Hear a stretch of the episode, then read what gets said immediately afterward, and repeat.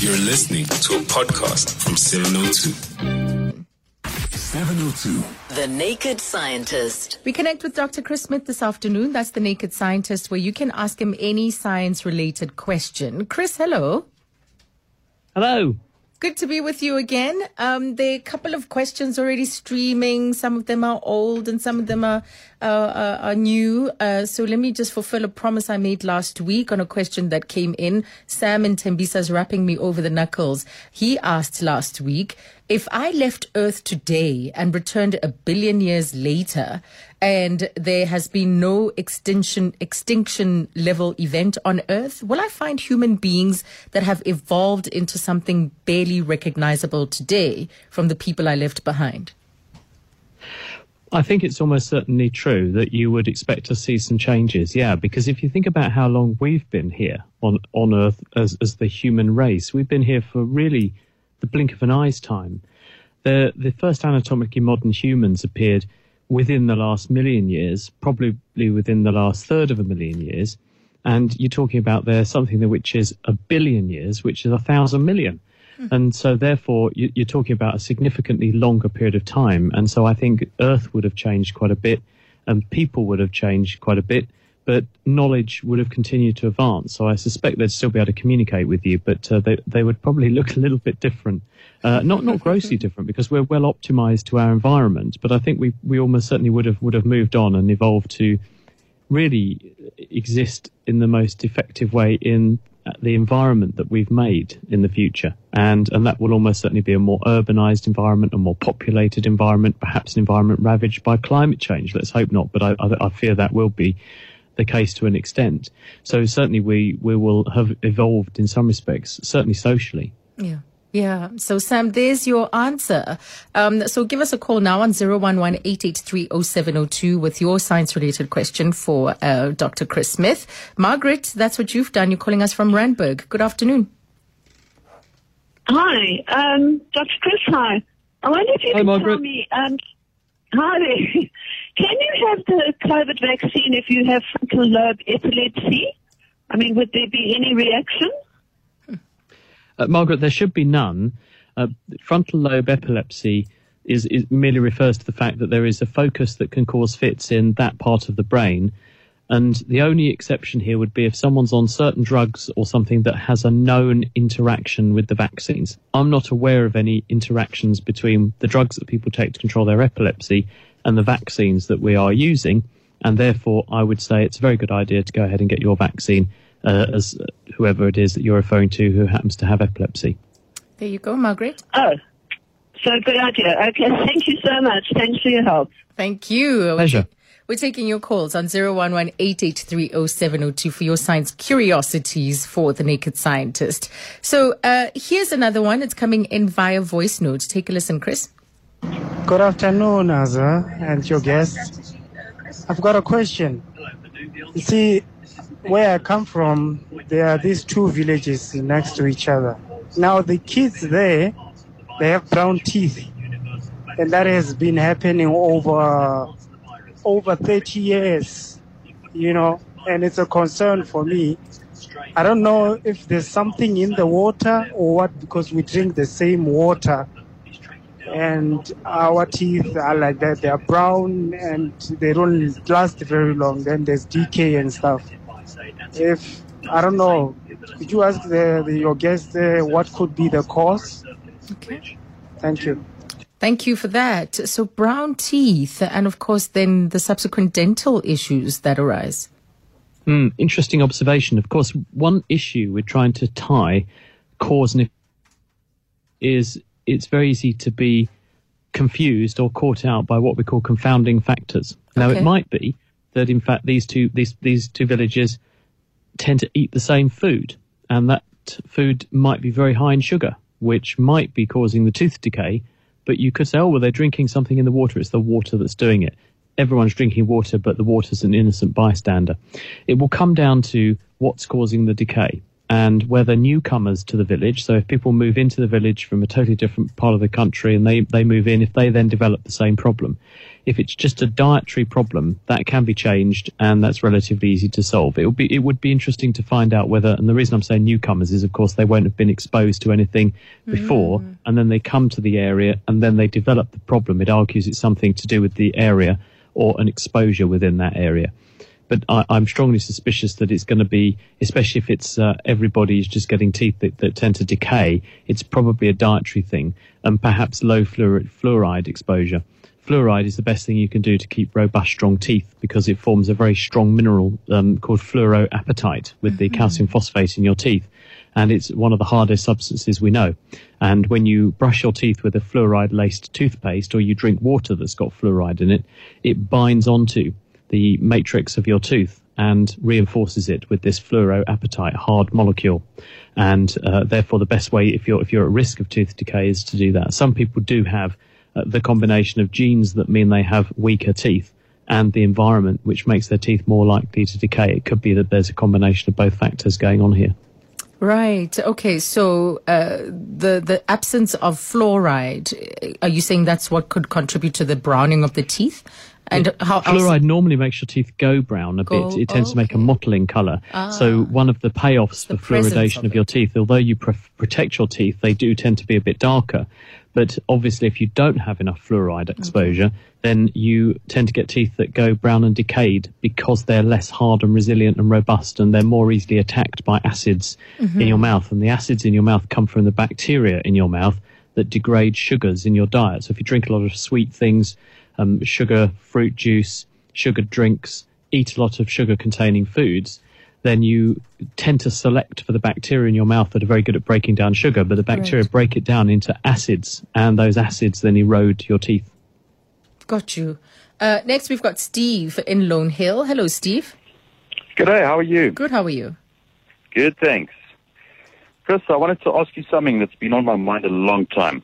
So, in all the vehicles I've ever driven over the last 20 years, if I fill the tank to first click or 100% full, if I drive on the open road to, say, Cape Town or in the city even, I always get a certain amount of mileage when the needle says that I've got half a tank. But I can never get that same mileage out of the second half of the tank. So, mm-hmm. the car's lighter, why should I not get exactly the same amount of kilos? For example, first half 400, I should end on 800 before I run out of fuel. So are the, all the gauges not calibrated for some funny reason?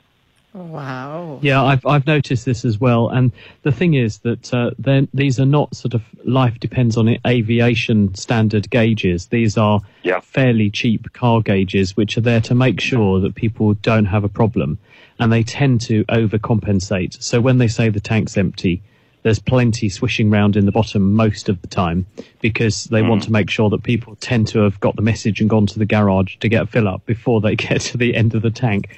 Also, you don't want to suck in all the crap that's at the bottom because then you'll suck a lot of that into the filter and block your filter up as well. So that's the other reason for deterring people from ru- really running the tank down if you can avoid it. But I think it's because tanks are funny shapes, they're not properly calibrated, and the way that those those measures often work is a float, a sort of flotation system that knows how far up the tank the fuel level is, but the tank is is not a perfect shape, and so then it's just a not a very accurate readout for most of those vehicles. Whereas in some vehicles where it really matters what your fuel burn rate is and how much fuel you've got on board and so on, they know very precisely how much fuel they've put in because it's metered in and then it's metered out, uh, so that they have a much more accurate idea. But in in your average car with your average gauge, every time you go over a speed bump uh, or a pothole in Joburg, let's say, you're, you're going to massively, massively perturb the fuel level in the tank, and so the gauge is going to swing all over the place all the time. So they're probably damped, and they're and they're damped very conservatively as well. Are you making fun of us in our potholes? I've I've nearly lost so many tyres driving round Joburg. Well, Steve, thank you. Thank you for that question, Steve. All right. Aaron, you calling in from Mamelodi. Hello. Yeah, hello, uh, Azania and, and and Chris. I just like Hi. to find out as to how many kilos, just from Earth, if you can, I mean, to see the curvature of the Earth in terms of kilometers, how far should that be? So, how high do you have to go to Right, see the okay. curvature? Yes, yes, the height, yes, Yeah. yes. Thank you. Well, a couple of summers. Well, yeah, summer 2019. We actually we talked about it here on 702. Actually, we did a naked scientist experiment where we sent a balloon to the edge of space, and we towed up behind this balloon a polystyrene box that was insulated to keep the electronics alive, and inside that box were a couple of mobile phones, which were looking out on the sky so we could record the video of what they were seeing. We also uh, had a system to play people's screams in space, including some screams from South Africa, uh, to test the theory that no one can hear you scream in space. Now, 33 kilometers is about a third of the way to where we have the, the boundary that officially is where space is said to start. But when we got to 30 kilometers up, we, we actually got to 33 kilometers when our balloon finally popped. Hmm. But we could see the curvature of the Earth very clearly in our footage there. And in fact, if anyone wants to see the pictures, they're gorgeous. What I'll do after this program, if you follow at Naked Scientists on Twitter, I'll tweet the pictures that we got from about 33 kilometers up. And you could, you could easily see the beautiful curvature of the Earth and the black of space and the blue of the atmosphere below it from that altitude. So certainly you don't have to go anything more than a third of the way to space and you can already see this beautiful curve of the Earth. Oh, sounds amazing. I'll retweet it as well. Aaron, thank you for your question. Thanks. Thank you. And next we go to Frida in Midrand. Hi, Frida. Hi, how are you, Zanya? Good and you. I'm good. I just want to ask the nine, the naked scientists to, in terms of um, COVID, to say that is there a test that can be done to determine if there are those group of people who can not, who will never catch the virus? For an example, my husband and I, I got the virus. We were exposed to the same circumstances, but he never got it. Is there a test that can be done that mm-hmm. that would explain why didn't he get the virus? Is there a need for him to get vaccine if he's not exposed? If- if he has that kind of Yes, system that some won't kind of accept protection. the virus? Okay. Yeah. Thank you, Yeah. Frida. Frida, there's a number of possibilities here, and I'll run through them. One possibility is that you didn't have the virus, you had a false positive test and some symptoms, so neither of you have really been exposed, and that's why he didn't get it. The, another possibility is that you did have the virus for real, and that he also had the virus for real, but didn't know he had it, and any test he did got it wrong. That's another possibility. Another possibility is that you had the virus and he just didn't catch it. And a, a final possibility is that you had the virus, but because he'd already had the virus, he didn't catch it. Uh, in other words, he'd already had it and he was now immune. Now, how do we sort this one out? Well, one way, and it's not perfect or foolproof, because unfortunately, when you do these sorts of tests, the tests aren't perfect, and also the thing they're looking for isn't there forever. But what you can do is look for antibodies. These are called serological assays. And when a person has an infection with something, if you take a sample of blood, you can look in the blood plasma, and if a person has been exposed to something, they will have made antibodies against that thing. And you can look in the blood plasma for those antibodies, and if they're there, they tell you this person has been exposed to this thing in the past. And there are different classes of antibodies which can tell you whether they were exposed a long time ago or just very recently. So we can use all of the above to work out whether someone's got something, had something, or is at risk of something. And this may be possible to do between you and your husband if you really wanted to. The downside is that these tests, as I say, are not perfect. If enough time has elapsed since you got the infection and the time you take the blood sample, the antibodies sometimes are no longer detectable because their levels have dropped in the blood and the tests can't see them anymore. Um, and they're also quite expensive under certain circumstances.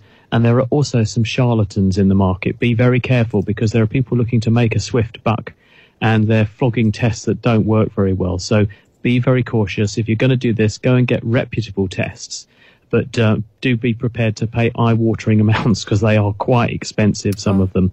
The the safest thing to do if you're going to get a vaccine is to assume that both of you are susceptible, whether you've had this or not. Get the vaccine. Get both doses of the vaccine if you're on a regimen of vaccine that needs that, and then you have the peace of mind that you've both been protected as well as you possibly can be. Right. Next we go to Dion in Brakpan. Hello, Dion. Hi, good day. Um, it's uh, Chris Dion here from Western. I'm following NASA and the rover that they sent through to uh, Mars. Uh, Yes, Perseverance. hmm Yes, and my question is just this. How can they communicate so far from Earth? On Earth, we've got these massive satellite dishes, and yet from that little machine or the rover that sends back the signals, it's only those small antennas. What type of frequencies do they use? What type of radio systems do they use for communication between Nice. Earth and Mars? Nice. Thank you, Dion. Lovely question. It's all a very clever system. In 2010, a or 2006 actually, I think a satellite was deployed around Mars called the MRO, Mars Reconnaissance Orbiter, and this goes round around Mars with a giant dish pointing at the Earth and another dish pointing at the surface of Mars. And signals which are beamed up from the surface from the rovers are picked up by the MRO, and it's a relay station, and it then beams them at high power to the Earth. And they're using microwave signals to do this. And so you basically have got a relayed radio signal. So weaker signals sent to the satellite, the satellite then beams it on to us here on Earth. That journey, that round trip, because at certain points, remember Mars takes two years to go around the Sun and the Earth takes only one. So at certain points in its orbit, the Earth and Mars are really close to each other. But at other points in its orbit, Earth and Mars are on opposite sides of the solar system. And for that reason, the journey time between Earth and Mars for the signals can be really very long, 100 million kilometers or so. And as a result of that, the, the journey time for the signals is 10 to 12 minutes for the instructions. So when oh. we watched Perseverance touching down, we were seeing something that was already 12 minutes old when it got back to Earth. So when they're all saying, yes, we've got touchdown, actually, Perseverance was already rolling around on the surface of Mars. Yeah, I'm here, I'm fine, I'm all right, and sending out tweets and things. But we didn't know for 12 minutes because that's how long it took the radio signals to get back because it's so far that even at the speed of light, which is what those radio signals are, are, are traveling through space at, it still took that long for the signals to get to us. Yes. Wow. Uh, it's been wonderful to see those pictures of what the surface of Mars is. It is looks amazing, like. isn't it? Mm. Just stunning. Mm. Next, we've got Charmaine in Randburg. Afternoon, Charmaine. Hi, Vania. Hi, Bob. Um, I wanted to find out, can one sneeze while they are in deep sleep? Because I just noticed that um, I sneeze a lot when I'm either about to wake up or um, I'm just lightly sleeping, taking a nap. So I just wanted to find out, is it possible for one to sneeze when they're in deep sleep? Where are you s- sleeping? in a meadow, in a bed of flowers. okay. Chris? Um, I've definitely woken myself up sleep, sl- sneezing in the past, but not often. And I did when I was younger have a bit more hay fever. So I wouldn't go to sleep in a meadow, definitely not. Mhm. Uh, I, I would have suffered if I had. So I think it is possible to sneeze in your sleep, but I, I think it doesn't happen quite so often as when you're awake. The thing to bear in mind is, of course, that when you're uh, awake and, and doing things during the day, you're more no, more likely to encounter pollution than when you've shut yourself off in your bedroom and shut the doors and windows, got the aircon on at night time, um, which cleans the air up a bit, and also the air's stiller.